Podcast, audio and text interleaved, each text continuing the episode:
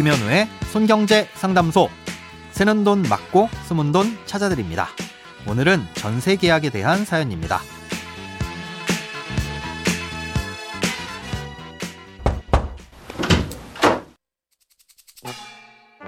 안녕하세요. 전세를 얻으려고 하는데 여러 가지 난관에 부딪혀서 사연 보냅니다.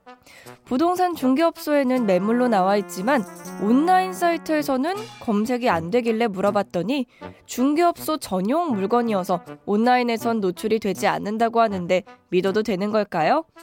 또 전세자금 대출을 무엇으로 받을 건지 확인을 하던데 이건 왜 확인을 하는 건가요? 몇몇 물건 중에는 전입신고가 되지 않는 것도 있던데 왜 그런 건가요? 보증금 1억 2천만 원 정도 되는 전세를 구하고자 하는데 어떻게 진행해야 안전하고 유리한지 전혀 모르겠습니다. 참고로 제 명의의 빌라가 하나 있는데 9천만 원에 구입해서 4,500만 원의 대출이 아직 남아 있는 상태입니다. 예금과 주식 등 금융 재산은 약 9,500만 원 정도입니다. 부동산 쪽으로는 문외한이라 꼭 좀 알려주셨으면 합니다. 오늘은 익명을 요청하신 청취자님의 사연입니다. 온라인에서 조회되지 않는 건 단순히 온라인에 매물을 등록하지 않았을 뿐 특별히 문제는 없습니다. 요즘은 온라인 부동산 중개 플랫폼이 많이 발달해 있지만 실제 부동산 중개업소를 돌아다녀 보면 그런 플랫폼에 등록을 하지 않는 분들도 많습니다.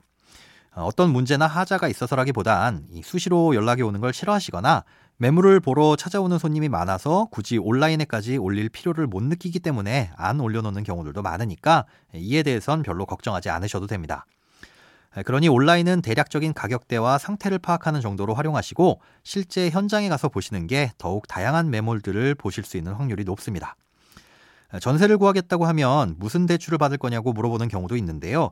아, 이건 어떤 특정한 대출을 받는 사람을 걸러내려고 하는 것보단 해당 대출이 가능한 집을 추려서 보여주려고 하는 걸로 보입니다.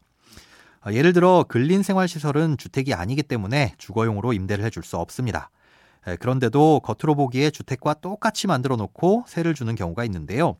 아, 이런 시설은 일반적인 전세 대출이 불가능합니다. 세입자가 전세 대출을 받으려고 생각하고 있었는데 이런 집을 계약한 후 은행에 대출을 받으러 갔더니 이 대출이 안 된다고 하면 계약을 파기해야 될 거고 그 과정에서 여러 가지 문제가 생기게 되겠죠.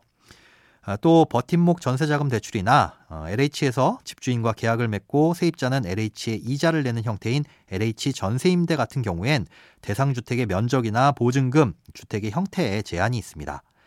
세입자가 어떤 대출이나 제도를 이용해 집을 구하는지 먼저 알아야 그에 맞춰서 가능한 집을 보여줄 수 있으니 미리 확인을 하려는 겁니다. 간혹 전입신고가 안 된다는 집도 있는데요. 이런 집은 걸으시는 게 좋습니다. 주민등록법상 전입신고는 주택이든 아니든 상관없이 할 수 있는데 전입신고가 안 된다는 건 집주인이 전입신고를 하지 말라고 요구하는 경우입니다.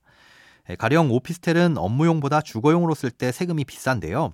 세금을 아끼려고 업무용으로 등록해놓고 몰래 주거용으로 쓰려고 했는데 세입자가 전입신고를 하게 되면 적발될 수가 있잖아요. 아, 이런 경우를 비롯해 불법적이거나 편법적인 의도가 있을 수 있습니다. 아, 임대인의 위법 행위를 눈 감아주느냐 아니냐의 문제가 아니라 전입신고를 하지 않으면 대항력을 갖추지 못해서 나중에 보증금을 제대로 못 돌려받을 수 있으니 전입신고가 불가능하다는 집은 제외하고 보시는 게 좋습니다. 보증금 1억 2천만 원 정도의 전셋집을 구하고 있고 모아놓은 돈은 약 9,500만 원 정도라고 하셨는데요. 대출을 얼마나 받을 건지보다 전세 보증금 반환 보증을 가입할 수 있는 집을 추려보시는 게 좋습니다. 아파트 이외의 주택의 경우 공시가의 126%까지만 전세보증보험 가입이 가능합니다. 공시가로 대략 9,500만 원 선인 물건들을 추려내야 하는데요. 보험을 가입하려면 계약서가 필요합니다. 그래서 덜컥 계약은 했는데 보험 가입이 안 된다고 하면 낭패니까 미리 중개인에게 얘기해서 전세보증보험 가입이 안 되면 계약을 파기한다는 특약을 넣겠다고 하시고 여기에 응하는 매물들을 골라서 살펴보시면 될 것 같습니다. 돈에 관련된 어떤 고민이든 상관없습니다. imbc.com 손에 잡히는 경제 홈페이지로 들어오셔서 고민 상담 게시판에 사연 남겨주세요. 새는 돈 맞고 숨은 돈 찾아드리는 손경제 상담소. 내일 다시 만나요.